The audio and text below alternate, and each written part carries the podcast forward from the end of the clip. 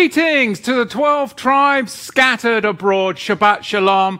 Bless the holy name of Yahweh. We made it.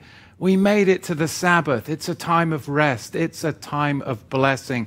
I was on the Shabbat fellowship this morning and it was so wonderful to see you all there and have that fellowship together. And now we get to enjoy our time together in the Word. We're in Revelation and this is part C of chapter 9. And remember, you guys in the chat, enjoy the fellowship together.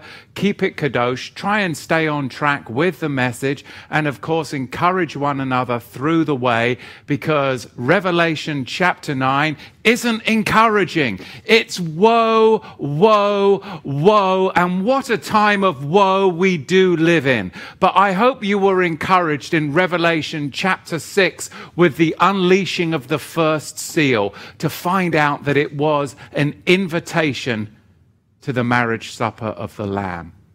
But today, we delve into Revelation, the ninth chapter, the third part, part C.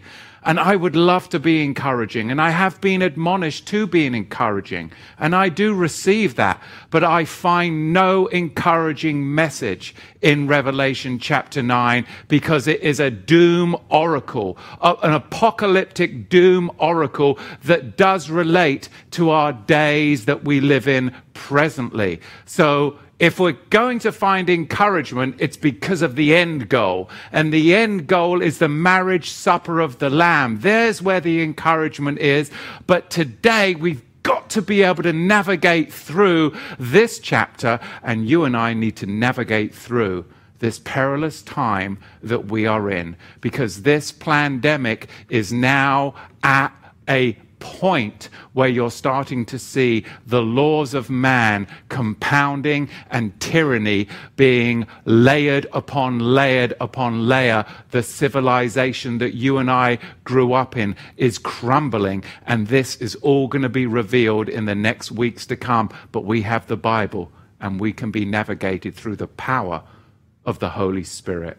So here we go. I want to thank you all that do support the ministry with your giving. Your support means so much to the ministry. We had planned, of course, on doing the Passover together and um, next week Shavuot, but we're going to do it online instead. And I do hope that we can come together and actually meet Panaim El Panaim, face to face for the Feast of Tabernacles once the smoke clears. And we'll see if it even clears by then. But we are now today in Revelation chapter 9. The first woe is past. Behold, after these things yet come two more woes. You mean there's more to come? This isn't it? It kind of sounds like a flare up. A flare up is past. And then there's going to be a lull, an opening up. And then there's going to be another flare up. And then there's going to be the final real deal. Am I seeing too much of our present world in this apocalyptic narrative? Or is that how we're supposed to interpret scripture? You see, I look at this and I wonder, well, is this our current COVID 19 spring? Well, then we're going to have a summer lull. And then we're going to have a COVID 19 full flare up. And then we're going to have an early spring 2021 lull where everybody's already been programmed and they've been prepared for the final planned pandemic finale, which, of course, is going to be biological warfare all out. And everybody has had the planned and preparatory psychological breakdown over the years before that they'll already know oh, it's quarantine time. Go back into your house. Oh, masks. Everybody has been planned. All of the social disbursements have already been set up and established. Everybody will know what to do. This is the pandemic. Oh, yes, the first woe may be past, but after this there comes two more woes because this isn't what it's all about. It is for the finale that is what is about to be set upon and unleashed like nothing ever before. The first woe is past. Behold, after these things, yet come two more woes. You're going to go back inside for the flare up in the fall, and then there's going to be the grand finale. I posture that it's going to be a full scale, worldwide biological attack. And everybody's all prepared and planned up for it. Governments, municipalities. And the origins of this is what I want to talk about today. The origins of the people that are pushing forward this agenda is truly occult and luciferic in its very base level.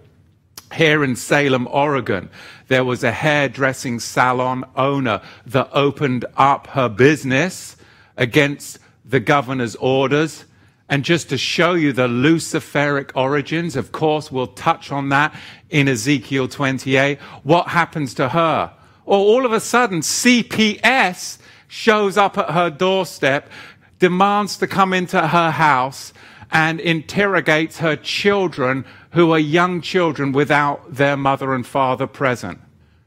Well, well, is it a coincidence that she defied the governor's orders and then some are saying and speculating that the governor then sent CPS to her to rattle them.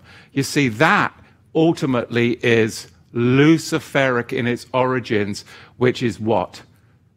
Divide and conquer, split up the family. And this comes from the baseline of Genesis 6 that we spoke about last week and Ezekiel 28, trafficking and trading in human souls. Revelation 9, the what comes out of the bottomless pits, its origin is Luciferic, trading in souls, and Genesis 6. Today, this is what we are finding. Is Revelation 9 supposed to be an encouraging text? Look at me. I'm just getting started. and I've contemplated it all week because I'm like, you know, I would like to be more encouraging. But, um, you know, I have in, in, delivered intense messages of late. Intense messages of late. But I believe, I mean, I really do believe, I, I have, I have sought Yahweh, I've sought prayer, and I, I do receive counsel. But I believe it would be most inappropriate, most inappropriate of me right now to encourage you. I would love to. I mean, I really would love to encourage you right now. So I'm sorry to disappoint some of you. I truly am. Jeremiah, Paul, they struggled with the same thing. We all love encouragement. I love being encouraged. I love hope. I love happiness. And, and when it's time for that, I will shout it from the rooftops. But I find that Revelation 9 is inappropriate for that kind of dialogue and encouragement. This is what Yahweh Almighty says. Do not listen to what the prophets are prophesying to you. They fill you with false hopes. They speak visions from their own minds, not from the mouth of Yahweh. Jeremiah chapter 23, verse 16. I feel right now like the prophet with a heavy yoke of wood around his neck. And you want me to prophesy hope? Hope in a time like this? The yoke of servitude is on our necks. There will be a time for hope and a time of great celebration. It's called the marriage supper of the Lamb. But first, you need to know how to navigate the perilous days that we're in. And that, my friend, is not a time where I'm going to shout from this pulpit peace and safety. Peace and safety. For when they shall say peace and safety, then, when then sudden destruction comes upon them as a travail upon a woman with child. I'll tell you what is going to be encouraging is when we get to Revelation 12 and we get to get out of this blooming mystery Babylon and flee to the wilderness. Then you'll get words of encouragement from me because that's the time to be encouraged. But we are not quite there yet. We've got to get through this. The scripture is literally in my life and your life playing out in tandem with the world that we live in. And maybe some of you are all encouraged because the states are opening up, because your country's open. Don't be deceived. Don't be deceived. When they say hope and peace and safety, it's going to all be tomorrow as it was yesterday, then you know sudden destruction is coming upon you. Because that's what the secular people are saying. Oh, oh, it's going to be exciting. We'll be able to go out for dinner again and the movies are going to work. Where are you going to go on vacation? Are you crazy? You really think they really do? Okay, you drink that Kool Aid. You swim in it. But not for me. Not for me. Look, the plague is infecting a small segment of the population. I am not denying that. But the agents that are misappropriating it and its effects are doing so for a most sinister sinister plan, and that is what concerns me. That is what concerns me. The driving force behind the laws, policies, and programs being initiated and being moved forward in society worldwide right now are dark, sinister, and as old as old can be. Because their origins are occult they are stooped in trafficking and the trading of human souls. Case in point when a local hairdresser tries to open up her salon, they come to trade and traffic in the souls of her children. If you don't need to be sobered up any more than that, then I don't know what to tell you. And in Ezekiel, the 28th chapter and the 16th verse, it is written, By the multitude of thy trafficking, trading, they have filled the midst of thee with Hamas, violence. The word there in the Hebrew is Hamas, the slave locust army of contact tracers. Why was CPS sent to her home?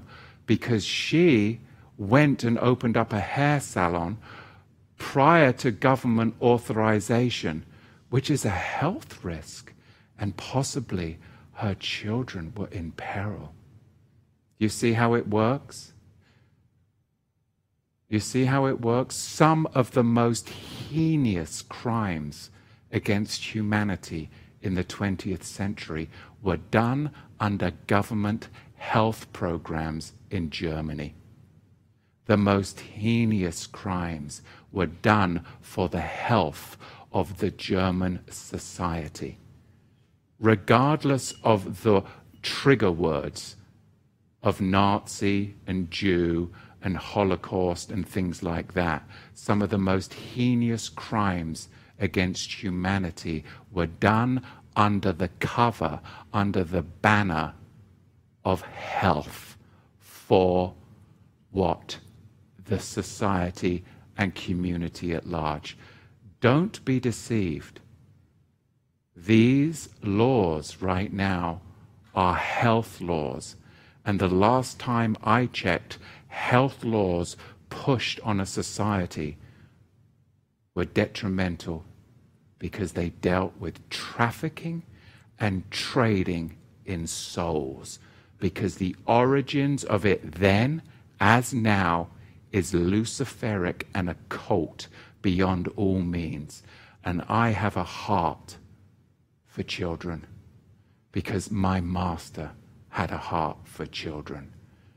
And when they come for the children, then you know they've showed their hand. They're from Ezekiel 28. They're traffickers, they're traders, and it's all going to be exposed. And they use this health crisis to push forward the agenda. The end goal is to profane the souls of men by trafficking and trading them with the beast system. And in the 13th verse of chapter 9, it is written, I told you, this is not going to be encouraging, but it is going to be powerful.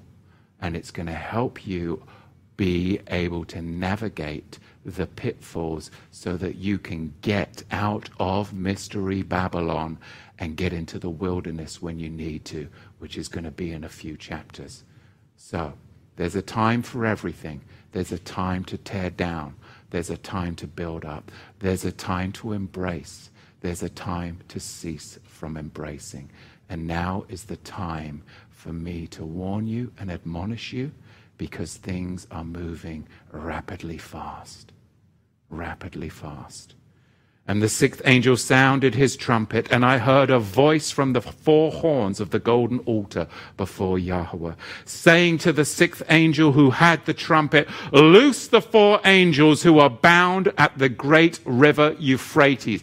We're getting to the origins of those that are pushing the agenda forward here, that would call CPS, that would do these wicked things. We're getting to the origins. Yes, the virus is the construct that is allowing those to propagate and move forward their agenda. Let's expose where they come from, see the root, pluck it out at the root, so you realize that your battle is not against flesh and blood, but the principalities here from the great river Euphrates. Verse 15. And the four angels were loosed who were prepared for an hour, for a day and a month and a year in order to slay the third part of man. We haven't even got to a third part being slain yet, but we will get there. I don't know whether it will be by the fall or whether it will be by the next spring, but we're going to have to get to the third part being slayed.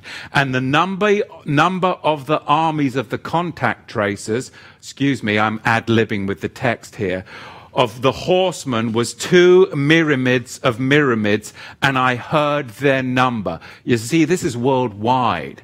This is going to go worldwide. Number them if you can, because they're all now being contracted to try and contract with you and me.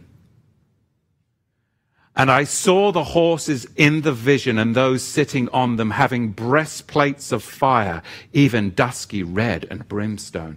And the heads of the horses were like the heads of lions, and out of their mouth issued fire and smoke and brimstone. Do you know what's so encouraging about the word of Yahweh? Because there are enemies, there are foxes. I'm up here, I'm looking over there, you're over there. There are foxes that try to sneak in, but the wonderful thing about the, the word of Yahweh, it remains veiled to those that are not of the faith. They have no idea what I'm actually speaking about right now.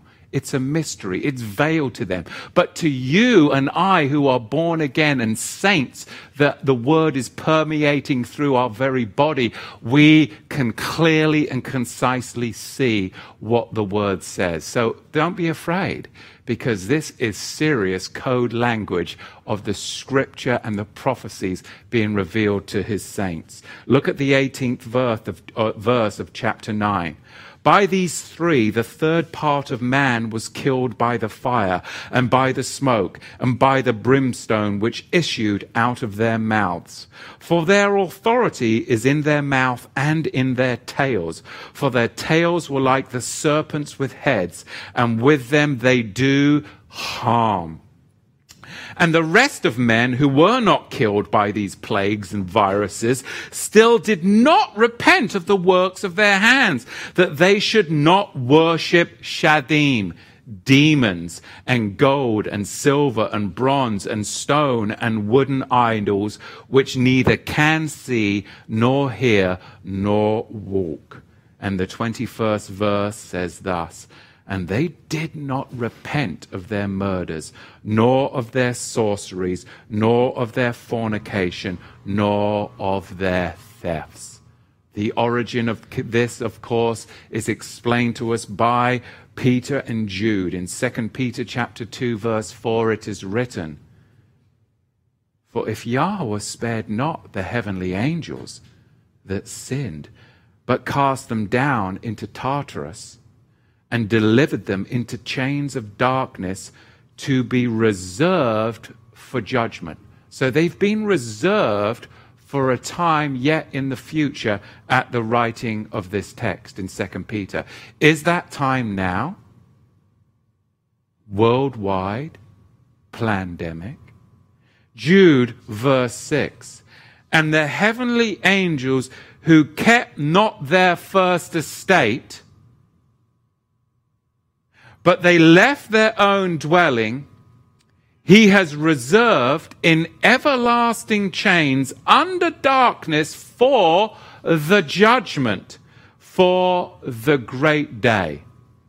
You see, these passages, they indicate to me that there is, yeah, there really is, a subsurface of the earth where there is a prison or a holding tank where Yahweh has bound Nephilim and demons, and they are looking for bodies to inhabit. And they're going to be able to do it here in the next weeks, months, and years through the vaccination that they're bringing out. It's going to be the host carrier for what we're talking about here. 1 Samuel chapter 28 verse 13. Then said Shaul to his Avadim, Seek for me a woman who is a medium, that I may go to her and inquire of her. A lot of this virus theory, they're seeking mediums. They're inquiring. It's projection, imagery, and magnification. And whoever is the medium of the time, What's his name? Dr. Kevorkian? Who's the guy right now who's the medium? The guy they keep bringing out in all the press conferences. And I think maybe he's not the flavor of the week anymore. Huh? Fauci, right? Okay, there's your medium. And his servant said to him, See, there is a woman that is a medium at Endor, or the witch of Endor. And Saul disguised himself and he put on other clothes and he went and two men with him and they came to the woman by night under the cover of darkness when you were all in quarantine. And he said, I seek you, divine for me by the familiar spirit of the occult so that I can bring forth my agenda and subject my people within my kingdom. I'm ad libbing with the text, but come on, we're mature, aren't we? And bring me up the one I shall name to you. You've got to identify the strong man. If you don't identify the strong man, you're going to be opening your doors and inviting in the enemy, contracting with the devil when you didn't even know it, taking privileges and benefits and on the flip side of that is what? Chains and bondage. And the woman said to him, See, you know what Saul has done, how he has cut off the mediums and the wizards out of the land. Why then do you lay a trap for my life to cause me to die? Right now, we are in the trap laying summer of your life. Snares everywhere. Be careful where you tread. They are laying traps everywhere. Everywhere. Oh, there's another benefit available. Oh, there's it. Have you read the fine print? And Saul swore to her by Yahweh, saying, As Yahweh lives, there shall no punishment happen to you for this thing. Then said the woman, Whom shall I bring up to you? And he said, Bring me up Samuel. And when the woman saw Samuel, she shouted with a loud voice, and the woman spoke to Saul, saying, Why have you deceived me? For you are Saul. And the king said to her, Be not afraid. What did you see? And the woman said to Saul, I saw a spirit ascending up out of the earth. Of course, this wasn't really Samuel. The dead die and they know nothing. Don't believe the testimony of a witch for crying out loud to lead and live your life. Don't believe the testimony of these contact tracers when they try to bewitch you out of your very life by laying a trap for you and you just walk into it because you're trusting because you've spiritualized it, because you spent 40 years in the church spiritualizing everything with no personal responsibility as you contract with the devil. And Yahweh says, Come out of her, my people, come out of her. How can you? When you have a field and you're sowing it with two diverse species, you're not going to get the blessing and you won't see clearly. Where did the Ruach come from? Ascending out of the earth. And we see in Revelation chapter 9, verse 1 And the fifth heavenly angel sounded, and I saw a star fall from the heavens to the earth, and to him was given the key to the bottomless pit. So this pit is a deep chasm bound by a gulf where spooky Nephilim are imprisoned. And you want to go watch Netflix? This right here, this is a, the best kind of story. This is the best kind of apocalyptic entertainment. Revelation 9 is amazing. The fallen star itself could even be the bottomless pit. Have you thought about that? The fallen star itself that's coming towards the earth right now could be the bottomless pit. In the Greek, it's pipto bathos feer, meaning, meaning descending from a higher to a lower height. So that's a possible interpretation. So now all of you are going to get on your star mapping um, software, right? Can't you see all those incoming um, planetary things? Planetary things. Who the heck am I? I'm an expert in planetary things. Sound like Dr. What's his name, right? The virus thingy, planetary thing, or Trump, right? Drink bleach. Outrageous.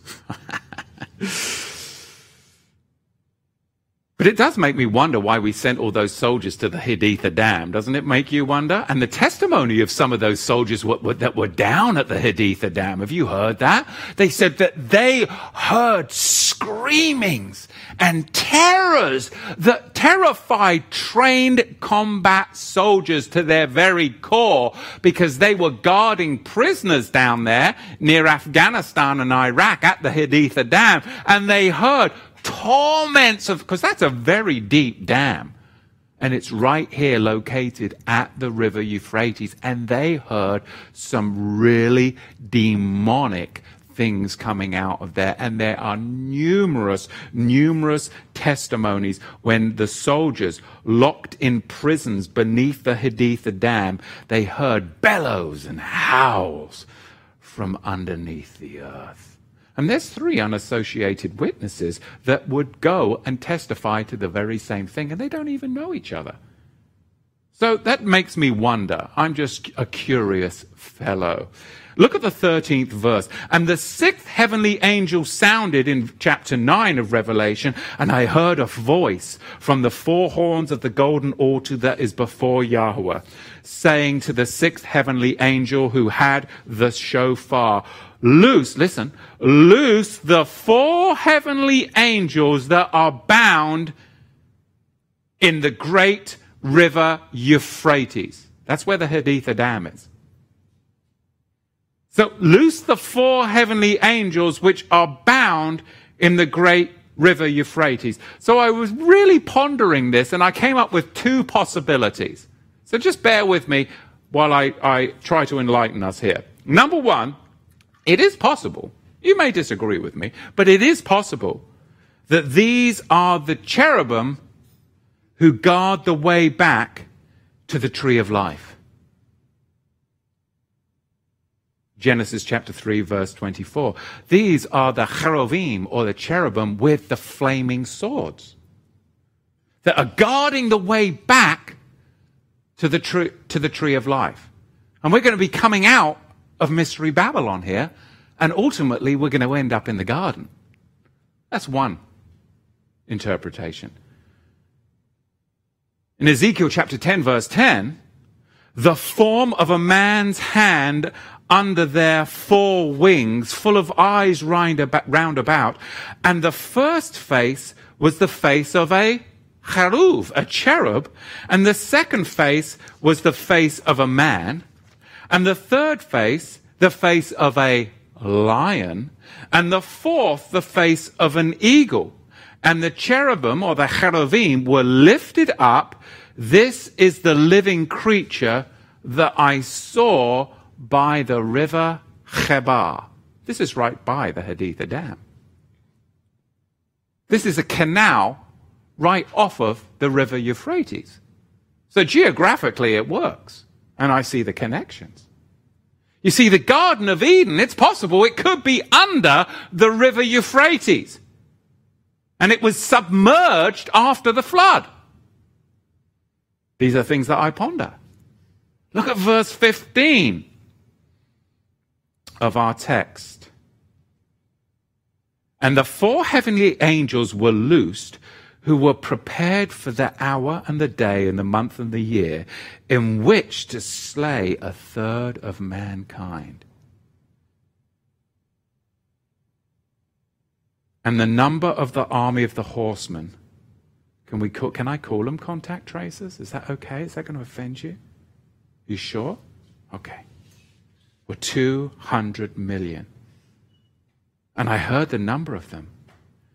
And this is how I saw the horses in a vision, and those that sat on them, having breastplates of fire, and of hyacinth and brimstone, and the heads of the horses were as the heads of lions. And out of their mouth issued fire and smoke and brimstone. And by these three were the third part of mankind killed. We're only in the beginning stages, my friends. It's difficult. And I see some of your faith waxing. But you've got to dig deep. I'm talking to myself too. Because I look back at the Matthew when my child Moshe was just a two or three months old. And I was rah, rah, rah, the tribulation's coming, the tribu I was so ready for it. And now my son is 14 years old. I wouldn't say I've become complacent, but I maybe let my guard down a little bit and life carries on. And you're like, oh, well, maybe. And now all of a sudden I'm like, whoa, I got to get back to where I was when he was three months old again. Because it is on. It is on. And I need to be that kind of man. And I'm going, well, hang on a minute. It's easy to let things down. And you know, you know, the pleasures of life. I enjoy going out for dinner with my family. I enjoy going out for dinner with friends. I enjoy going mountain biking. I love to go skiing. There's nothing wrong with that. But sometimes those pleasures, those enjoyments, those fancies, they can maybe soften you a little bit.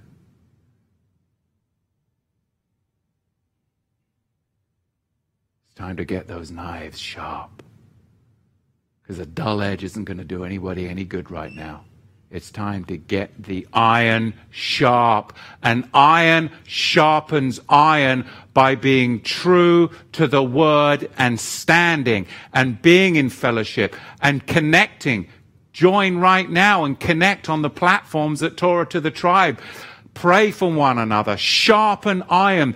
Whilst we're in quarantine, take advantage of those platforms. Steward it properly Some of you are blathering on about all kinds of nonsense in the chat, and it's tempting to just shut it down, quite honestly. And those that are wiser than me have suggested that. And I, I, I, I'm entertaining that. But I don't want to because I want you guys to be good stewards of these platforms and sharpen iron. But don't blather on about things that make nothing to do with the teaching. How big your big toe is and what color nail varnish you like. And things like that. Whether I'm clean shaven or got a beard. Things like that. And now I'm rambling because I've been in isolation. and I've been let out. Look what happens. Get back on, boy, get back on the text. They're laughing at me here in studio. Oh dear. Verse 18. Get grounded in the word. The word soothes my soul. Oh, does it soothe your soul? I am so enjoying sitting down with my children at night and going through the Omer count with them and reading the Psalms. Oh, there's a train coming. Let's hope it's not loaded up with people to a foreign destination. Huh? Off to the FEMA vaccine camp. Hey, we'll give you a free ride. We're coming right down past downtown Salem. We're even coming past Torah to the tribes. You can literally load up from the back of the building here. Outrageous. And some of them would be like, oh, this is a great opportunity for our health. yeah, I'm sure it is. See you later. Have a good trip. You think I'm tripping. And by these three were the third part of mankind killed by the fire and by the smoke and by the brimstone that issued out of their mouths. Chapter 9, verse 19. For their power is in their mouth and in their tails, for their tails were like serpents, having heads, and with them they do their harm. I like 2 Peter chapter 2, verse 4. For if Elohim spared not the angels that sinned, but cast them down into hell and delivered them into chains of darkness to be reserved unto the judgment. And Jude 6, and the angels which kept not their first estate, not to hammer this home, but we have to look at these texts for the origin of the darkness that is presently amongst us. But they left their own habitation. He hath reserved in everlasting chains under darkness unto the judgment of the great day. And in 1 Peter chapter 3 verse 19, by which also Yahusha went and preached unto the spirits in prison.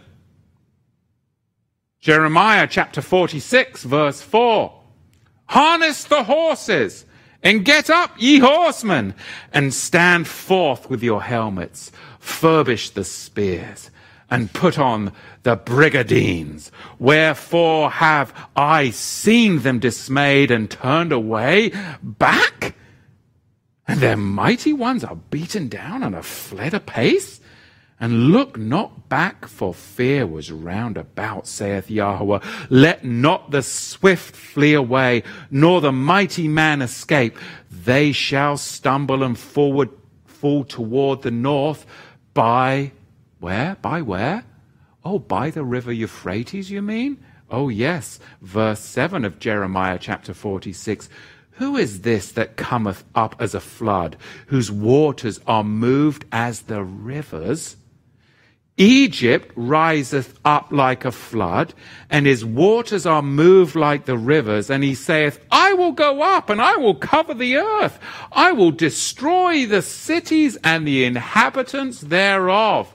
Come up, ye horses, and rage, ye chariots, and let the mighty men come forth, the Ethiopians and the Libyans, that handle the shield, and the Lydians, that handle the bend of the bow. Verse 10, For this is the day of Adonai Yahweh of hosts. It's a day of vengeance that he may avenge him of his adversaries. And the sword shall devour and it shall be satiate and made drunk with their blood. For Adonai Yahweh of hosts hath a sacrifice in the north country by the river Euphrates. We're moving towards the end game. This is the 200 million infernal horsemen that kill a third part of man. This is a demonic horde. And Jeremiah in the eighth chapter and the 17th verse says thus, For behold, I will send serpents, cockatrices among you, which will not be charmed, and they shall vaccinate you, they shall bite you, saith Yahweh. Jeremiah 46 verse 10. For this is the day of Yahweh of hosts, a day of vengeance that he may avenge him of his adversaries. And the sword shall devour and it shall be satiate and made drunk with their blood. For Adonai, Yahweh of hosts, hath a sacrifice in that north country, and it is at the very river Euphrates. And then we can go to Revelation chapter 16, verse 12. And I hope to tie this all together if you're tracking. Revelation 16, 12. And the sixth angel poured out his vial upon the great river Euphrates, and the water thereof was dried up, that the way of the kings of the east.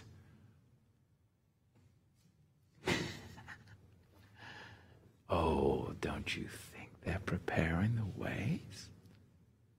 Oh, Yahweh will prepare his ways, but right now, the kings of the earth are preparing their ways. And how dare you stand in the way of their plans, O naughty man?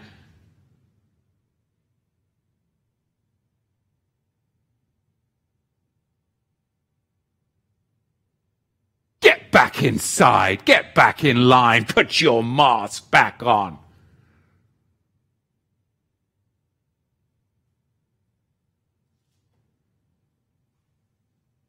Look, the border of the Garden of Eden, the river Euphrates, it's about 1,800 miles long.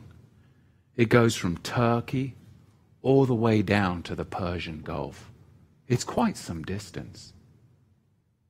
And there's four angelic beings that abound. Those four angelic beings are the driving force behind all that is coming and all that you see before your eyes in this world today. They are the driving force by the orders of these governors. They are the driving force by the politicians and leaders and kings of the earth. They are the driving force behind the Bill and Melinda Gates Foundation. They are the driving force. And they're using the pawns that these men and women that have sold their souls into captivity to do it. That's the origin of what's happening today. These leaders of the world they're the pawns, but it's these four spirits that are behind the whole driving force behind what we're seeing today with this COVID apocalyptic scenario. I'm convinced. Let me unpack the four angelic beings that are bound. Or are they still bound? Are they? I pose a question to you. Now, if you answered that question in the chat, then you'd be good stewards with the chat because that's what we're talking about right now. Daniel chapter 10, verse 13. But the prince of the kingdom of Persia, he withstood me one and twenty days. Who did?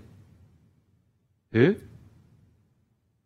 But the prince of the kingdom of Persia withstood Daniel. One and twenty days. But thank goodness that Michael the archangel came to his rescue. But lo, Michael, one of the chief princes, came to assist me came to help me, and I remained there with the kings of Persia. So the prince of Persia isn't a man, but a principality, a demonic spirit, the highest ranking demonic angel that can rule over a nation, and he happened to rule over Babylon, the lion. Remember the different faces?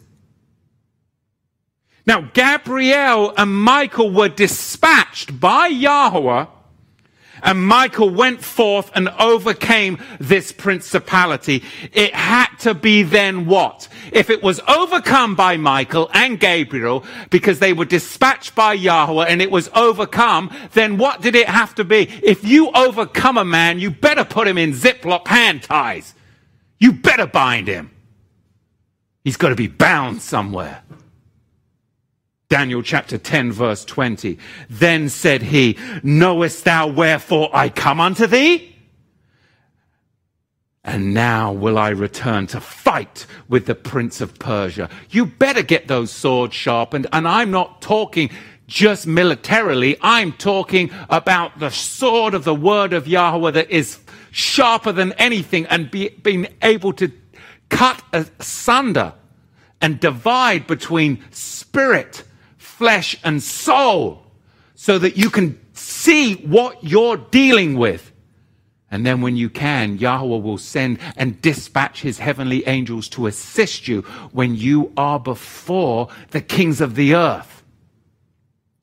Daniel chapter 10 verse 20, then he said, Knowest thou wherefore I come unto thee? And now will I return to fight with the prince of Persia. And when I am gone forth, lo, the prince of Greece. Oh, blooming heck. Now we've got another one? Yes, yes, it's the prince of Grecia. He's then going to come. Verse 21, but I will show thee that which is noted in the scripture of truth, that there is none that holdeth with me in these things, but Michael, your prince. So when the Medo Persia Empire, which was the bear, was overcome, the principality then had to be what? Put in zip cloths. Had to be bound somewhere, did it not? So when the Grecian leopard, who was the Grecian leopard? Alexander the Great, when his empire fell to the Romans, the principality had to be bound somewhere. Every time a nation falls, the principality is overcome and it has to be bound somewhere. Then another nation is overcome. The principality is overcome. The nation falls. The principality is bound somewhere. This is what Daniel was dealing with.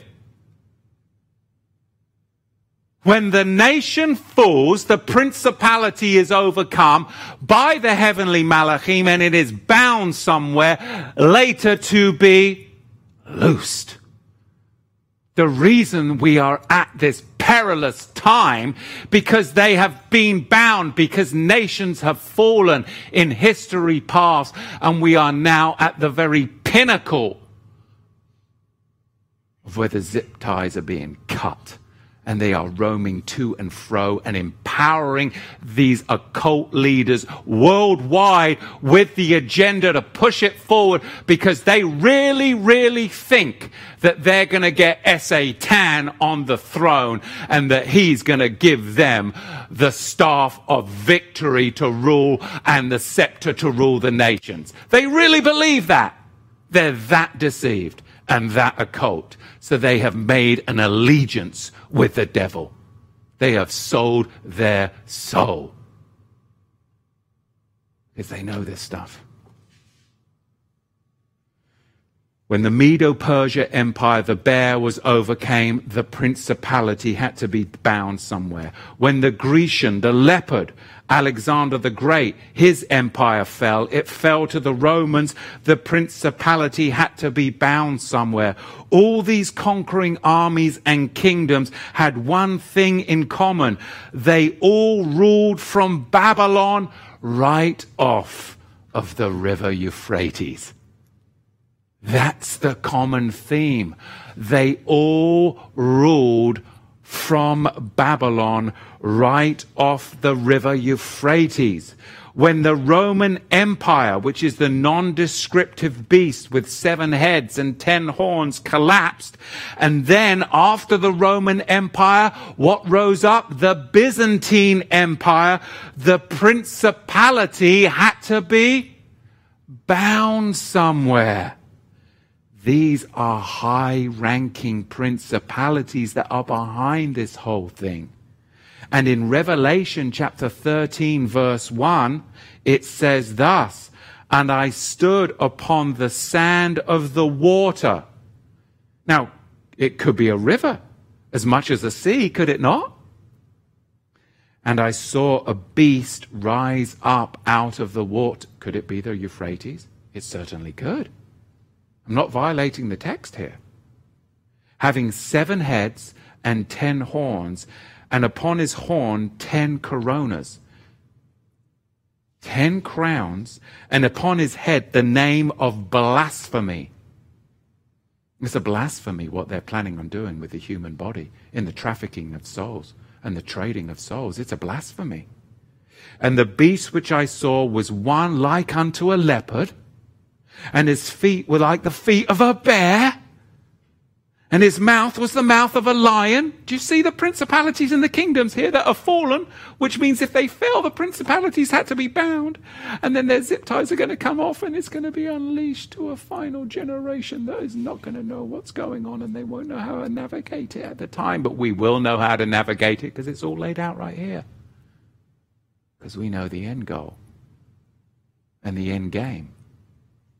And we know who sits on the throne. And we know who sits on his right hand. And he is a greater mediator than Moshe. And he will send Gabriel, Michael, and his heavenly angels to assist you and I to navigate this process. There's my encouragement. I slipped it in somehow miraculously in Revelation chapter 9.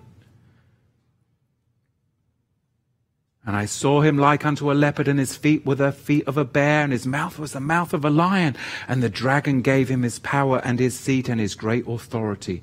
And I saw one of his heads, as it were, wounded unto death. Oh, we found a cure!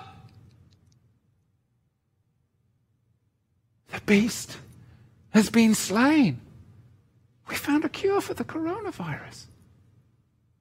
And then all of a sudden, it's going to flare up again.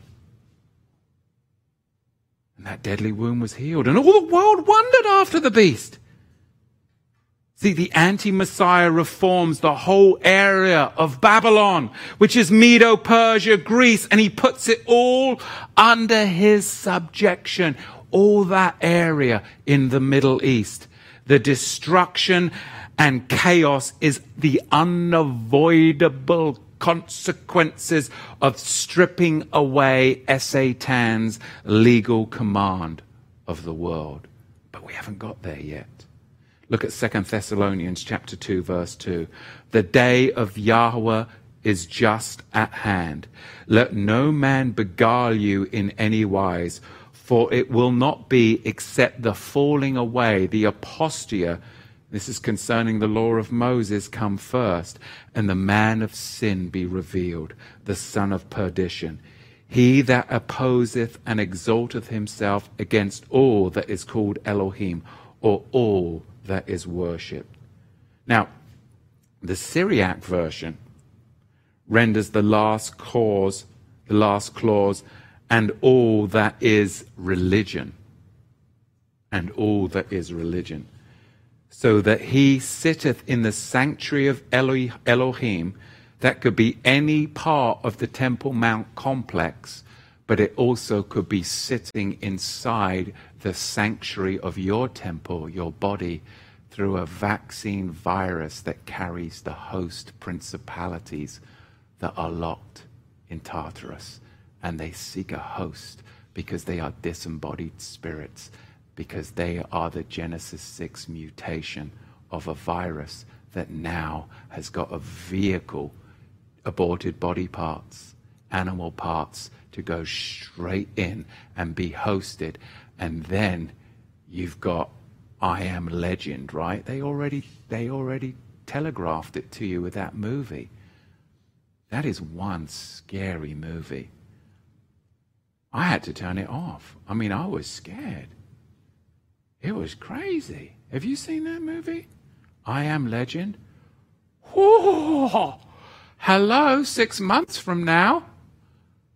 Unbel- I'm not. This is, this is just. I mean, I was kind of enjoying it in a sick and twisted way, but it was. Oh, this was. It was too demonic. Out there. It's called a telegraph. A telegraph of what happens with vaccine therapy.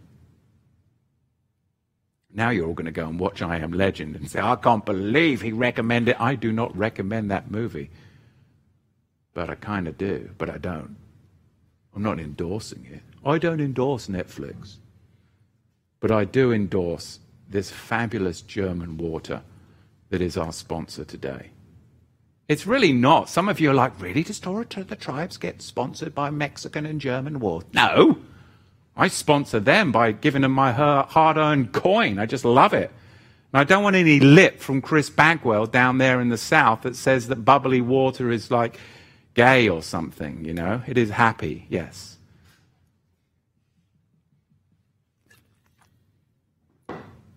So bubbly, it went right up my nostrils.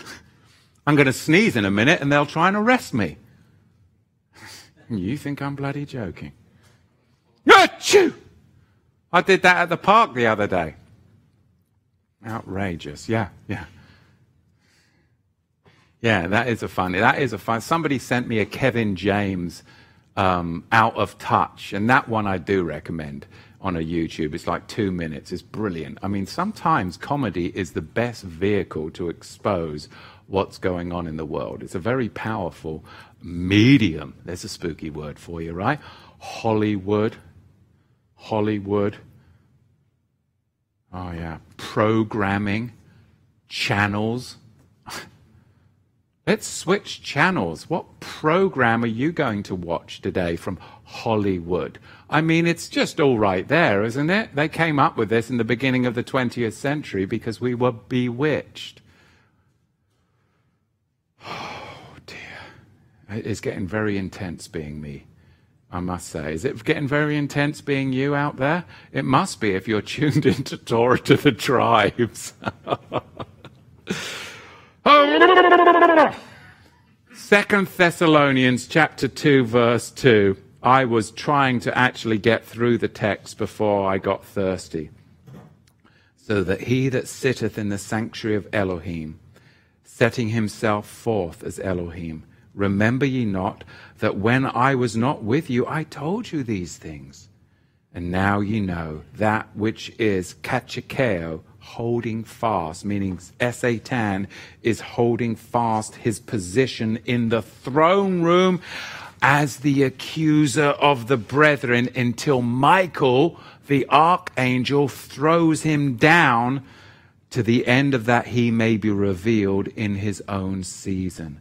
For the mystery of lawlessness, A, without Torah, nomia, doth thy already work. Only there is one that Kachikeo holds fast now until he be taken out of the way.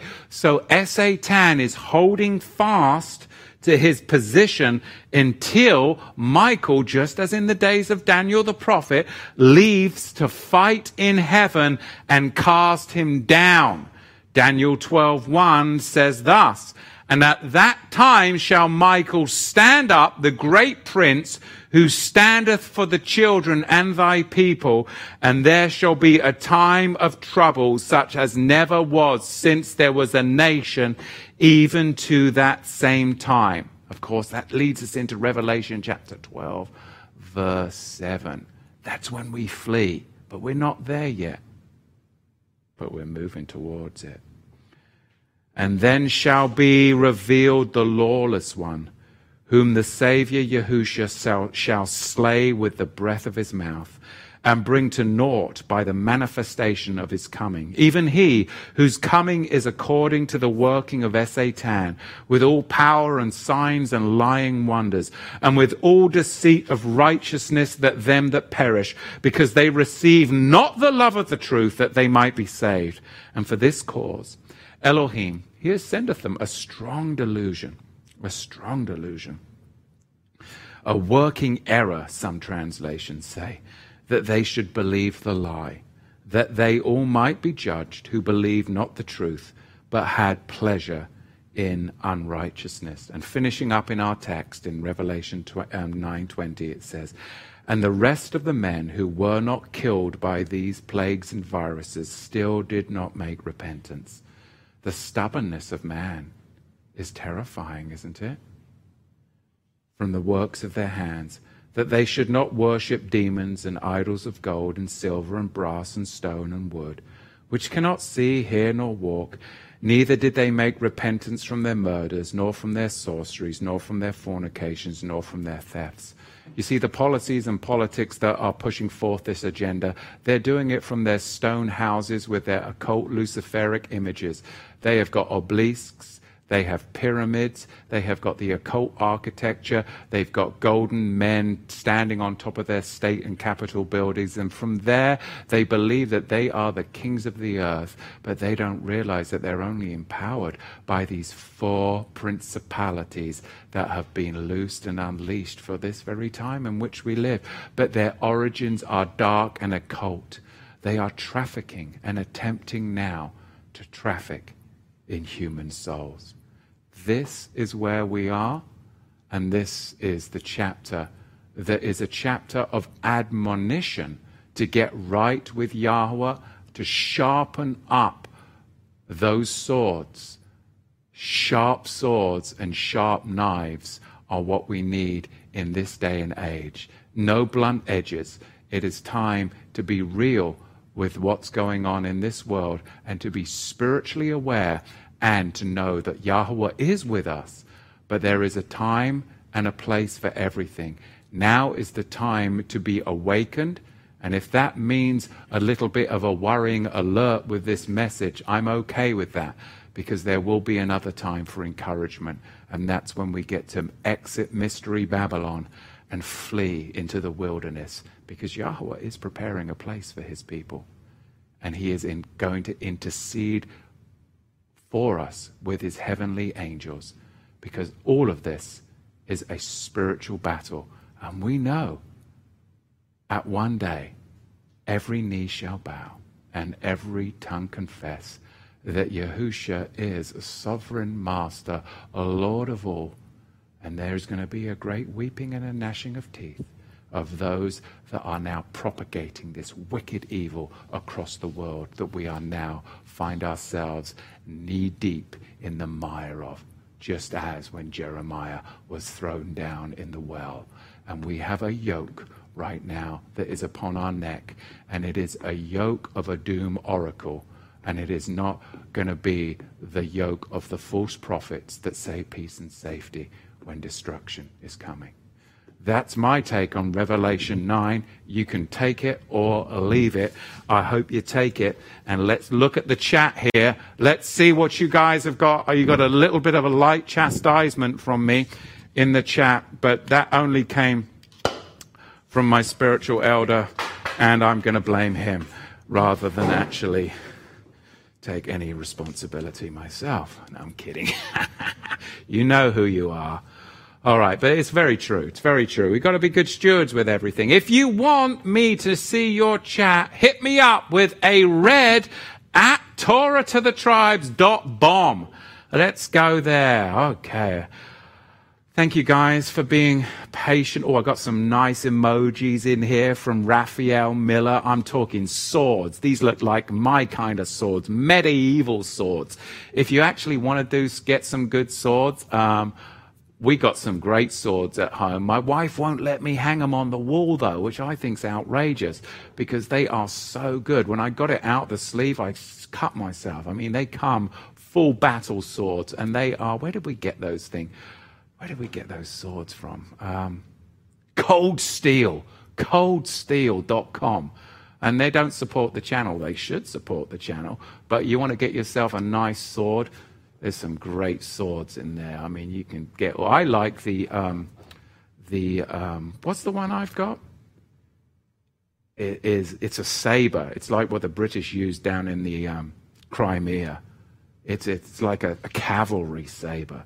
I mean, those things are brutal, brutal. So yeah, you see me carrying that around at the feast. You better give me some wide berth, especially if my daughter Eliana gets hold of that thing because her middle name is Yael. It's hyphenated. It's not really her middle name, you know. It's Eliana Yael. You know what she does with sharp objects? Sticks them through the heads of wicked kings that try and creep into tents at Sukkot. Yeah, that's why we I name my daughters powerful names to ward off wicked men. Much more truth. Shabbat Shalom. Brandon down there in the jungle. The third part of mankind being killed in Revelation 9:18. Could these be the reapers removing the tares from the earth like Matthew 13 verse 24 speak of? Yes, I think so. That is a good interpretation. William R., he says, we shut Holly Weird off, I like that, a long time ago and tossed the TV out. We will probably do the same with all this media venues. Spending time in the garden and taking care of the livestock will be our rebellion. There you go. That's a great one. Diesel grand. Oh, what? We got a diesel grandma now. I love it. Oh, and look, her her her little picture is of a flower box. Very appropriate. Actually, it should be of a vegetable garden, from what I hear from Diesel Grandpa. I believe the mark is connected to an oath or making covenant with the New World Order, which will give you access to buy, sell, healthcare, debt forgiveness, business license, rights, freedoms, etc. I think Diesel Grandma better be careful what she says online because that's a bit too true for, um, you know, these little devils out there. Let's see what else we've got here. I like it.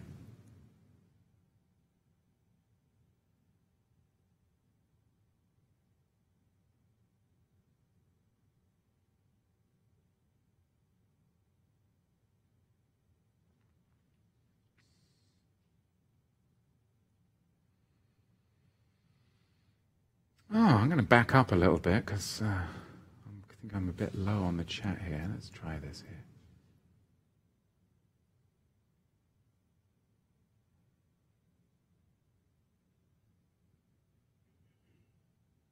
If you have any questions here or, or you get something in on the line, online, on the line, have a look on the chat too. Help me out here so I can navigate this a lot faster. Let's see. I'm having, I don't know why I'm having a problem navigating this. Oh, there we go. Okay, okay. It's uh, use user error. Hang on a minute. What's going on here? Oh, oh okay. Sorry, guys. Here we go.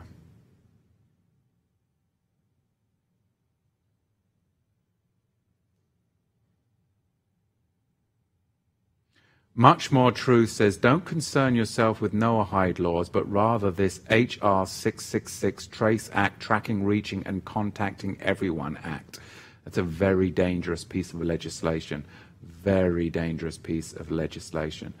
Um, so let's see. What is Matthew's computer here? Oh, there we go. It's called a slide bar on the side, Matthew.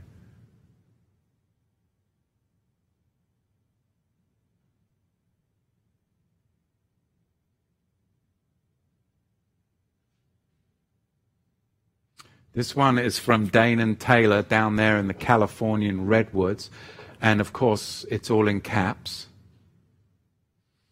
Israel is being, being judged, lots of false doctrine floating around. in the constellation Gaddi, the cutting off. Ah, not sure what that one means. Take the all caps off. We can read. It's okay. Let's see what else we've got.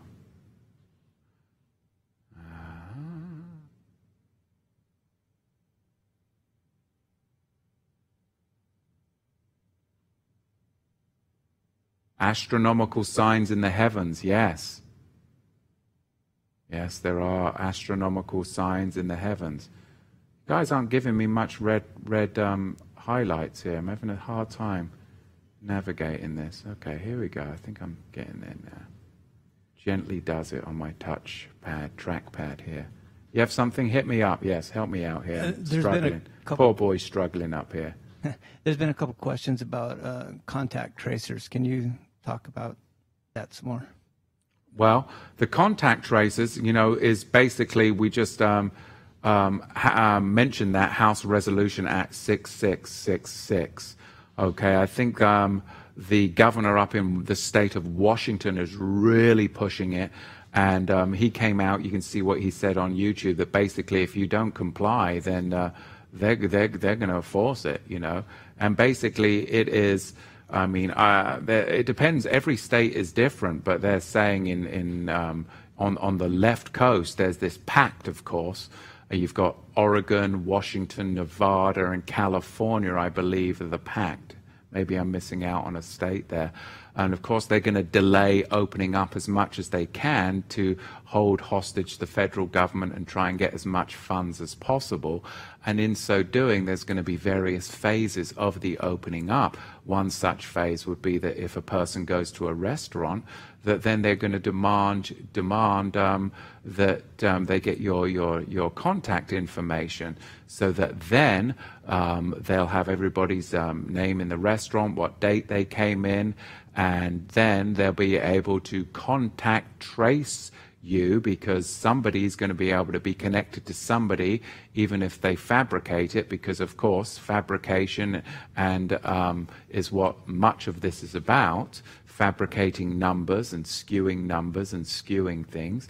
And then they will contact trace people and be able to track people back to the those that they've come in contact with. And it's all under the guise of, you know, health and public safety, just like it was in Germany in the 1940s and of course the late 30s. Health and safety want to make sure that we're looking after the community. And in the meantime, you, your civil rights decimated and human rights decimated. As in the days of Noah, so shall be the coming of the Son of Man, says much more truth. Oh, and Golden, uh, Golden 7856 is going to take me up on the challenge I am legend. We'll have to watch. You are not going to sleep well. Sorry to tell you. oh my goodness. Yashub, Shabbat Shalom, Yashub. Hit me up with something good. He says, I'm going to watch. Get out tomorrow. Yashub, put something interesting in the chat. You've always got a good, uh, a good angle. Um, let's see. Um, Jebling 4. Yes, Matthew, I agree. The disembodied spirits looking for a host in vaccines. Oh, Kevin Niebling, he's being a comedian. Um, did you dream of being Will Smith? oh, and then High Karate says Hollywood means witch's wand. Isn't that crazy? I know it does, doesn't it? Ah, wow.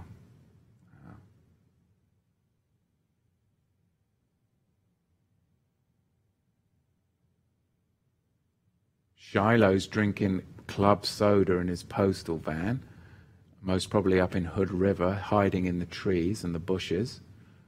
I know what you're up to, Shiloh. Let's see.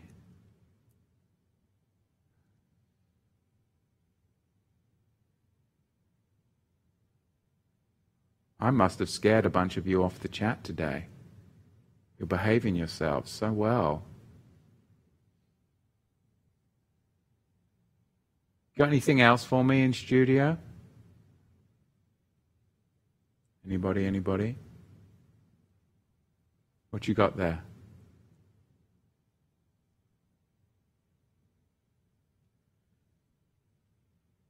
We'll let you finish up here.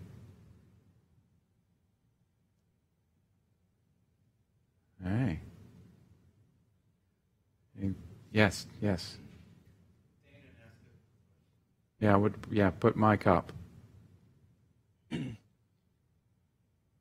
so Danon lost it now, but oh, um, please talk for a sec on our rights on not having to wear masks, please.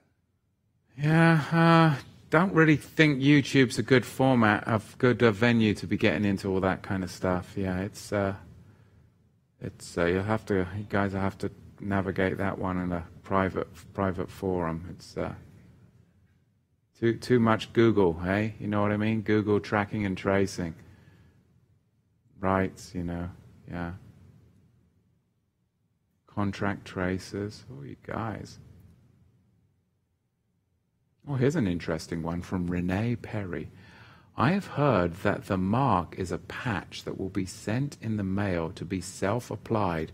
Oh, yes, and have quantum dots that are like a serpent injecting venom that will change DNA. Yes, I have heard about that quantum dot pad that is apparently being mailed out. Yes, I have heard that. Is that the mark? I tell you what, it's, it definitely looks spooky, doesn't it? Doesn't it? Yeah, that is the quantum dot pad. Um, I don't know if that if that actually has been approved or whether that was just something that they were Bill and Melinda were hoping to bring forth into the fruit bowl. But um, yeah, oh here we go. Here's Yashub. Yashub's hit me up here. Oh look, now you're all hit me up.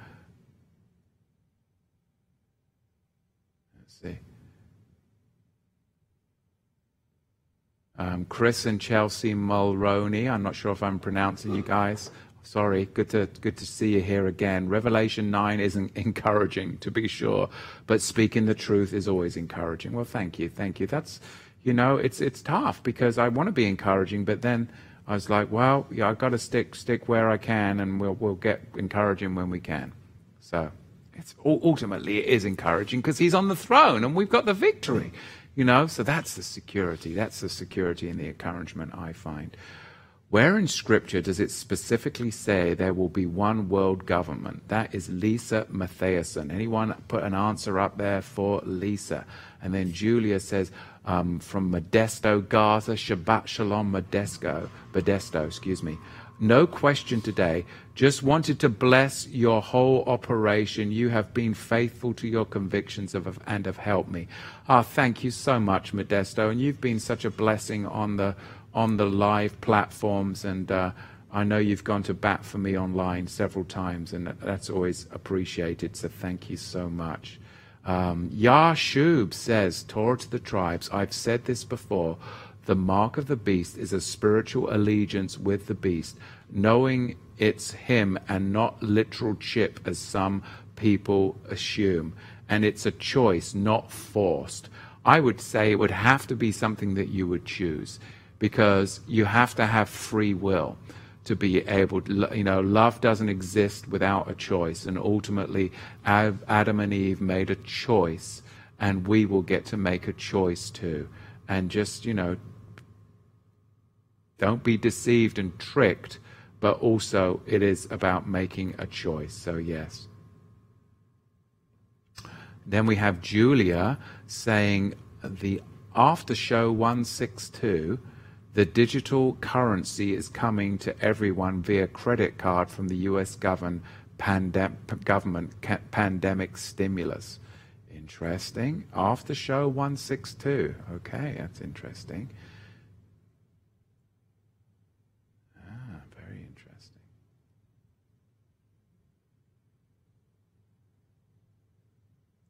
This one's from Shiloh. Shiloh, why do you think the Vatican would first name it Corona, six letters, then Corona adding up to 66, 666, to mock us or to tell others to go with the pandemic? Oh, I'm not sure if I know, understand that one, but I'm sure some of you will. And then White Moon says the darkknightarmory.com has some swords, though I've heard that we should buy any weapons that that we shouldn't buy any weapons that are made in India. Yeah, I mean, if you're in America, buy American made. And I think cold steel is American made stuff.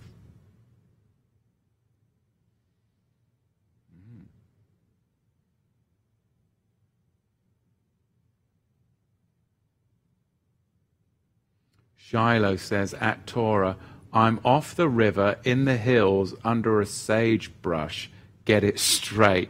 Yeah, buddy, I bet you are under a sagebrush. I just hope you're not smoking a blooming sagebrush. That's all I'm telling you, right? Yeah, yeah, yeah. Blooming sagebrush. I bet you did smoke some sagebrush back in the day, though, didn't you? Ah. Oh, here we go. Olivia Tate. Do you think the government is going to come and invade, invade our homes and try to force the chip on us and our families? Well, the government just did invade a local hairdresser's home a few days ago on May 5th because she didn't comply with a governor's orders. So it's not a case of when, it's a case of how often is it happening and being reported. That's the trouble. That's the trouble. Hmm. I like Kevin Niebling. He's got a, he's got a very good sense of humor too. So there's much more truth. They thought that was funny because they know who Shiloh is, and we do sometimes speculate that he's smoking sagebrush or maybe using it as a loofah or something.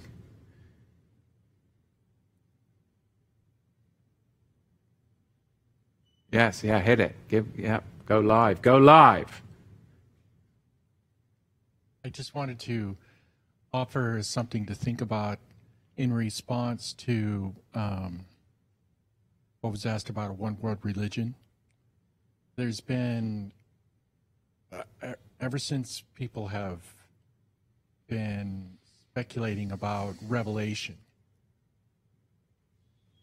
it's always been the final blow won't occur until there's a one world religion that has been a pretty common thread throughout um, most people that have spoken about Revelation. What I wanted to offer was that it certainly could be true, easily said, that uh, there is a one world religion now. And that um, Yah's truth is not a religion, it's his truth. Mm. All other philosophies and religions and belief systems are religions, but they all have an origin of the occult, the Kabbalah, and the original light bearer, and are based on the original lie from the garden.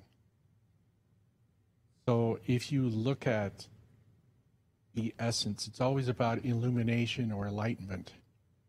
This is the essence of all quote unquote religions or philosophies. Then, if they're all the same, if they all have the same origin, they are all the same religion. Something Thank you. About. Very good, very good. Um, this one is um, very sobering, and uh, just to be warned, they will sneak in like little wolves. Um, this is from the Mice Nest. Some are claiming the teachings of Paul are invalid, citing he was from Benjamin and a ravenous wolf in sheep's clothing.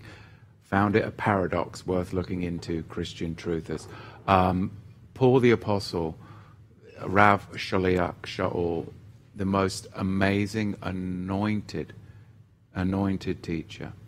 But those find his words, as Peter says, hard to understand. They twist it to their own destruction. In the mainline church, they twist, twist it to lawlessness. In the messianic movement, they've twisted it into denying, not all, but many going down that path because they can't seem to reconcile um, Galatians and Colossians with being pro Torah He is pro Melchizedek in the most amazing way because he really, really was able to break that down. And I think I've spent much time in the scriptures talking about that. So when somebody sends me stuff saying that you should check this out, that Paul was a ravenous wolf, I just quickly delete it. Why? Because I've done a teaching several years ago at Sukkot. You can look at our Feast of the Tabernacles several years ago, archives on Paul. And basically, if you follow that line of thought, you've got to kick out pretty much the whole of the New Testament, which is, of course, the objective of the synagogue of Satan plants. And you become Judaic and apostate. So the Apostle Paul anointed and appointed to teach the Melchizedek message. But those on both sides of the aisles that find his writings hard to understand, they twist the scriptures to their own destruction. I one day hope to meet the Apostle Paul in glory and to be just so blessed with tears in my eyes that he has helped me and helped multitudes and multitudes of saints hold fast to the scriptures, which of course include all of his writings too.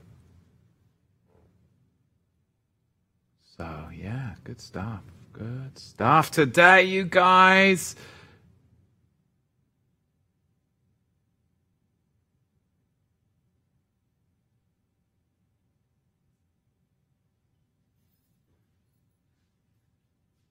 Yes, let's see. Mm.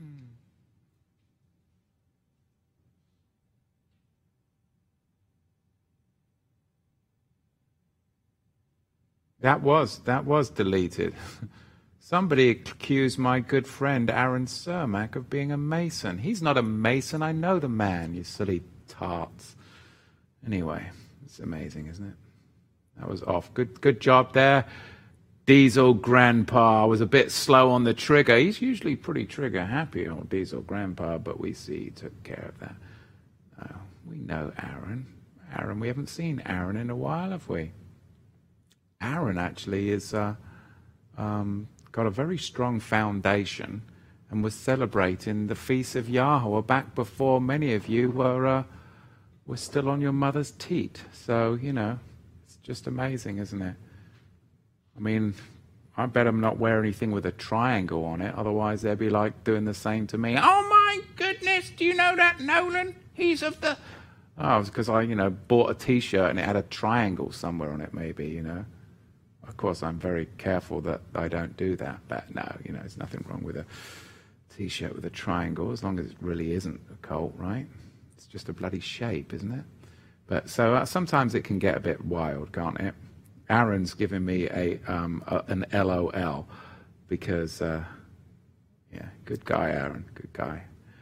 All right, Baruch Hashem Yahweh, enough of enough of this tomfoolery, you guys.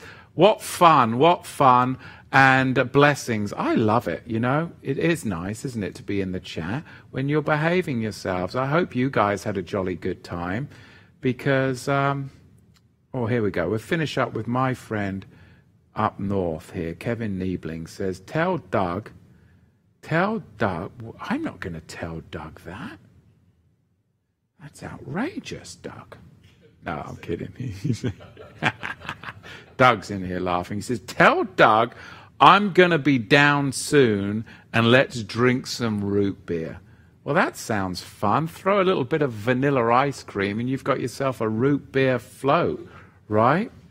Hey, anyway, good stuff, good stuff. Baruch Hashem Yahweh. Um, and here we go. Jose says, at Aaron Cermak, I'll vouch for you too. Yeah, we vouch for Aaron. Aaron's a good guy. We love him dearly. He's been a good, a good steward of the faith and really helpful to me and the guys down here at the ministry. So anyway, Baruch Hashem Yahweh. Abba, we thank you so much for your people, for Abba, this platform, being able to steward it and use it for your glory. We thank you, Abba, and just pray, Father, that those that would watch this later, that they would be edified, and Abba, you would use it to reach the nations as we go through your word. We know, Abba, that ultimately your word is the sword that we need. because it is sharper than any sword of man that can be manufactured, because it is anointed, appointed on high by the Holy Spirit. We thank you, Abba, and we call upon your heavenly angels to now, Abba, guide us and lead us in our paths as we walk on this earth, Abba, and we look forward to walking into your kingdom. And we know that as you transfigured your son, so you will transfigure us. Bless you guys. Shabbat Shalom. And remember, give us some thumbs up. Hit that thumbs up and subscribe to the channel right now. And again, thank you for all your support, all your faithfulness. And I pray that we can see each other. Panaim el Panaim, face to face at the Feast of Tabernacles. But we don't know how we're going to get there yet. But we do know that there's a Feast of Tabernacles in the kingdom waiting for us. And that is the encouraging marriage supper of the Lamb. Shabbat Shalom, Baruch Hashem Yahweh.